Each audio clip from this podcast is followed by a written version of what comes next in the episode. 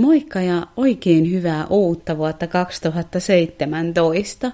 Tämänkertaisen podcastin aihe on vähän tämmöinen määrittelemätön mysteeri, mutta mulle tuli semmoinen tunne, että mä haluaisin puhua tällaisesta asiasta, joka on ainakin mun elämässä näyttäytynyt tosi isosti. Eli semmoinen paradoksi, että, että kun hyväksyy itsensä siellä, missä ihan oikeasti on, niin vasta sitä kautta voi syntyä se semmoinen tosi autenttinen mahdollisuus muutokseen. Ja tätä pitää nyt ehkä avata vähän lisää.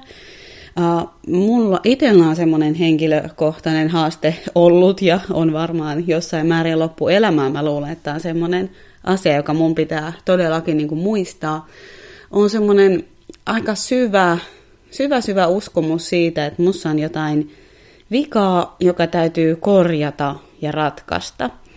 Ja tämä tämmöinen viallisuuden tunne niin on herättänyt hyvin paljon häpeetä, syyllisyyttä, riittämättömyyden tunnetta. Ja niitä kipeitä tunteita on koittanut sitten kompensoida ja ratkaista kaikenlaisella kontrolloimalla, suorittamisella, tekemisellä ja yrityksillä muuttaa itseä. Ja mä siis sano, että että olisi jotenkin huono asia haluta muuttaa itsessä jotain, vaikka käytösmallia tai tapaa. Mutta jos se lähtee siitä semmoisesta pohja-ajatuksesta, että tällaisena mä oon viallinen ja vääränlainen, niin mun kokemus on, että se ei tule koskaan onnistua tai toimii. Eli siinä tulee just se iso paradoksi, että voinko mä todella hyväksyä mut myös heittomerkeissä viallisena, keskeneräisenä, inhimillisenä mun omassa elämässä tämä on näyttäytynyt paljon just näiden erilaisten addiktioiden muodossa, joita niin kuin täällä on kyllä piisannut.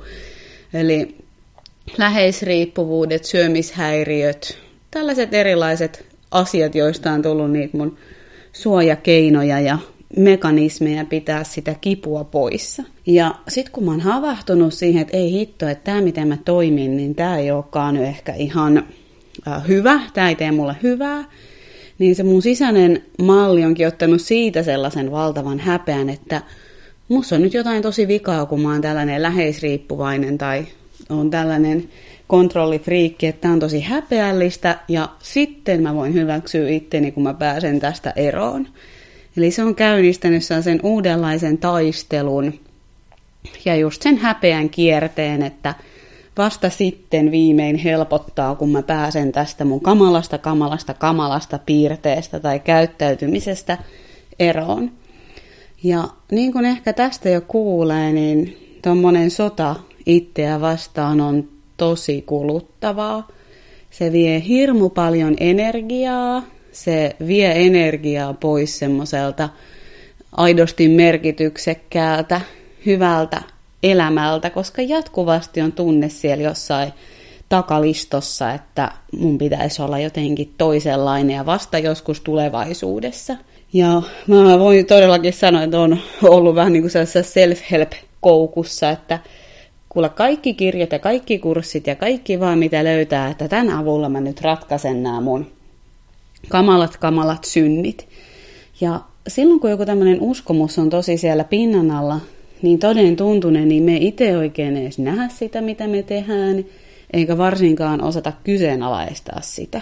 Ja mä muistan yhden tällaisen mulle aika avaavan hetken, kun mulla oli sitten joku 40 päivän meditaatioharjoitus, joku tämmöinen vapaudu addiktioista homma, ja en todellakaan sano, että se oli huono harjoitus, se oli hyvä harjoitus ja avasi mulle paljon asioita, mutta mulla oli tosiaan semmoinen harjoitus, jota tein sen 40 päivää. Se kesti suurin piirtein puoli tuntia ja sehän tehtiin riippumatta olosuhteista. Ja mulla oli sitten mun rakas pikkusisko kylässä, joka on tietyllä tavalla tosi toisenlainen kuin minä. Ihana semmoinen niin lepposa, ei, ei ehkä ainakaan niin kuin samoissa asioissa niin ankara itselleen kuin minä ja hän oli sitten mulla kylässä ja mä sitten sanoin, että no hei, että mun pitää tehdä tää nyt tää mun päivän harjoitus, että, että älä häiriinny, että mä tuun sitten takaisin ja näin. Ja mä istuin sitten sitä mun harjoitusta tekemään ja olin sitä jonkun aikaa jo tehnyt, kun pääsi semmonen aika syväkin itku siitä, että Herran Jumala, että tuo mun rakas pikkusisko hyväksyy mut täysin tällaisena kuin mä olen, täysin rikkinäisenä, addiktiivisena, inhimillisenä olentona. Että ei hän niin kuin näe sitä niin, että no hyvä, että toi Eevi tekee tuota harjoitusta, niin sit siitä joskus tulee parempi ihminen, vaan se hänen rakkaus mua kohtaan on tosi ehdotonta ja puhdasta. Ja hän hyväksyi myös sen, että mun piti tehdä se harjoitus itteeni varten. Mä muistan sen vaan, kun mä sanoin hänelle, että no niin, nyt mä teen tämän ja että älä häiriinny, mä tuun sitten takas. Niin se, miten hän jotenkin vastasi siihen, olisi, että okei, okay, joo, mutta kai sä tajut, että sussa ei ole mitään vikaa. Ja se kokemus pysäytti mua siihen, että niin, että entä jos mus ei tosiaankaan ole mitään korjattavaa tai ratkaistavaa? Entä jos mä onkin ihan ok näin? Entä jos mä en aina ettis näiden harjoitusten tai milloin minkäkin kautta sitä, että sit joskus mä riitän ja on jotenkin kelpaa, kelpaava ja valmis. Entä jos se onkin todella tässä ja nyt tosi tällaisena ihmismöhkäleenä? Tämä oli tärkeä kokemus ja niin kuin arvaat, niin monta kertaa sen on myös tämän jälkeen unohtanut. Mun mielestä semmoiset tietyt elämän isot isot opit on niitä, joita me myös unohdetaan siellä arjessamme monia kertoja. Mutta kerran kun on saanut sen tietyn kokemuksen, että ehkä musta ei tosissaan ole mitään perimmäistä vikaa, niin se kokemus on jotain, johon voi palata, sen voi uudelleen muistaa niissä hetkissä, kun koko se mielen maailma huutaa jotain ihan toista.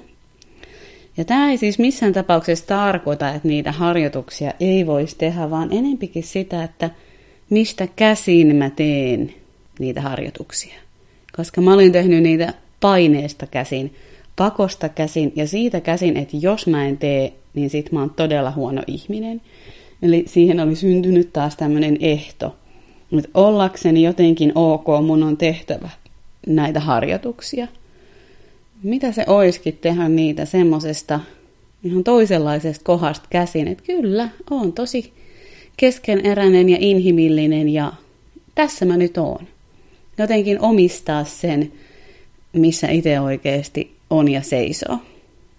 Mä en usko, että tämä on vaan mun haaste ja mä luulen, että yksi iso osa, että miksi tällaista tapahtuu, niin on se, että yleisesti ottaen – vaikka sosiaalinen media ja muukin media, niin eihän siellä niin paljon puhuta näistä ihmisyyden kipeimmistä tunteista, addiktioista, niistä meidän omista varjoista. Ne on nimenomaan varjoja, joita me koitetaan pitää piilossa, eikä haluta, että muut tietää, että näin, näin ihminen mä oikeasti oon. Ja siksi mä toivoisinkin, ja yksi toivon mukaan näiden podcastien tarkoituskin on tehdä sitä jotenkin sallitummaksi ja näkyvämmäksi, että kyllä, myös ne vaikeat tunteet ja myös ne tosi näennäisesti rumattavat toimia ja käyttäytyä, niin ne on osa tätä ihmisyyttä. Ja poistaa sitä tabua siitä, että ne on jotenkin kauhean vääriä tai pahoja, vaan että hei, me ollaan kaikki aika samassa veneessä.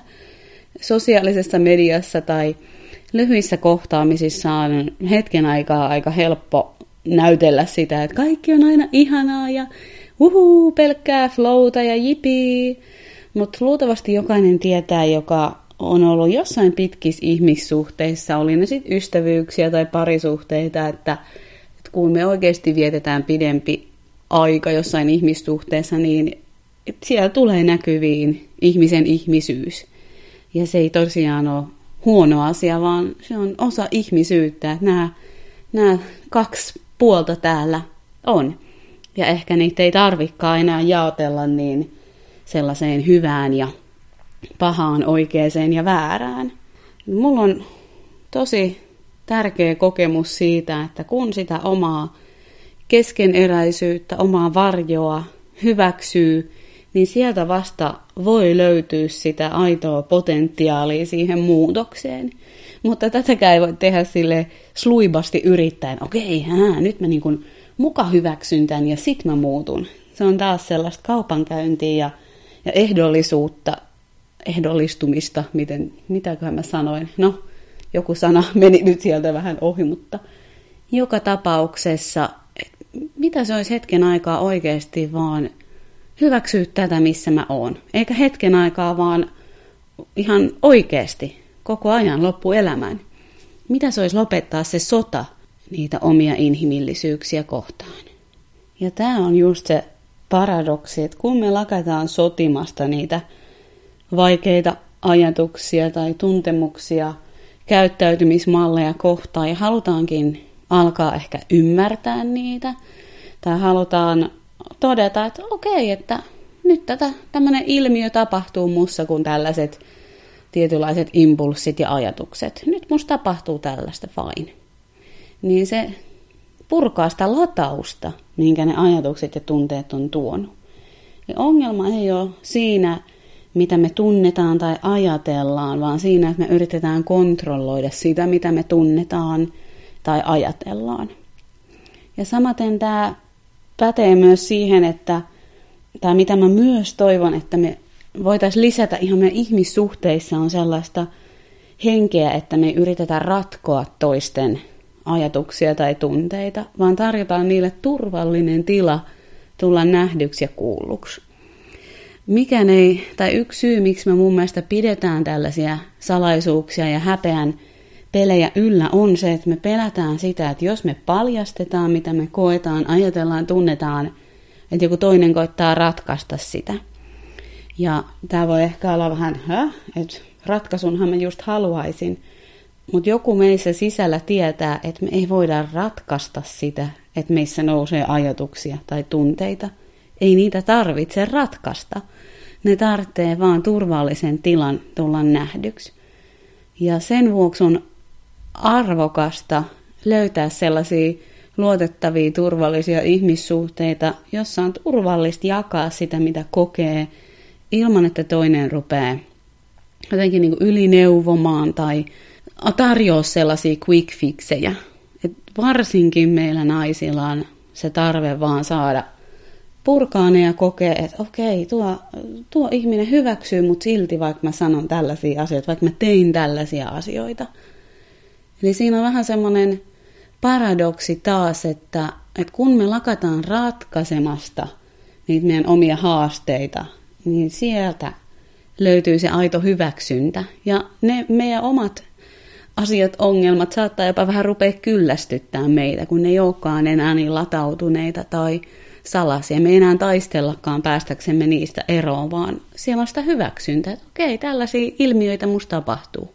Ja mitä muuta täällä elämässä on? Musta ei tapahdu vaan näitä ilmiöitä. Musta on myös paljon muuta. Musta on paljon myös sitä valoa ja niitä vastakkaisia puolia. Ne molemmat puolet on tässä ihmisyydessä. Eli jos jotenkin tiivistäisi tämän podcastin semmoisen punaisen lanka sanoman, niin harjoittele hyväksyä sitä, missä sä ihan oikeasti meet ja murra niitä sellaisia häpeän ja piilottelun kaavoja ja antaudu sille, että osa ihmisyyttä on tämmöiset vaikeimmat tunteet ja ajatukset, että se ei ole niin vaarallista. Niistä ei tarvitse päästä eroon. Meillä, meillä kaikilla on niitä. Jos niille ei annakaan ihan sitä valtaa, mikä niillä tähän asti on ollut, niin tila vapautuu jollekin muulle. Mille se tila voisi sun elämässä vapautua?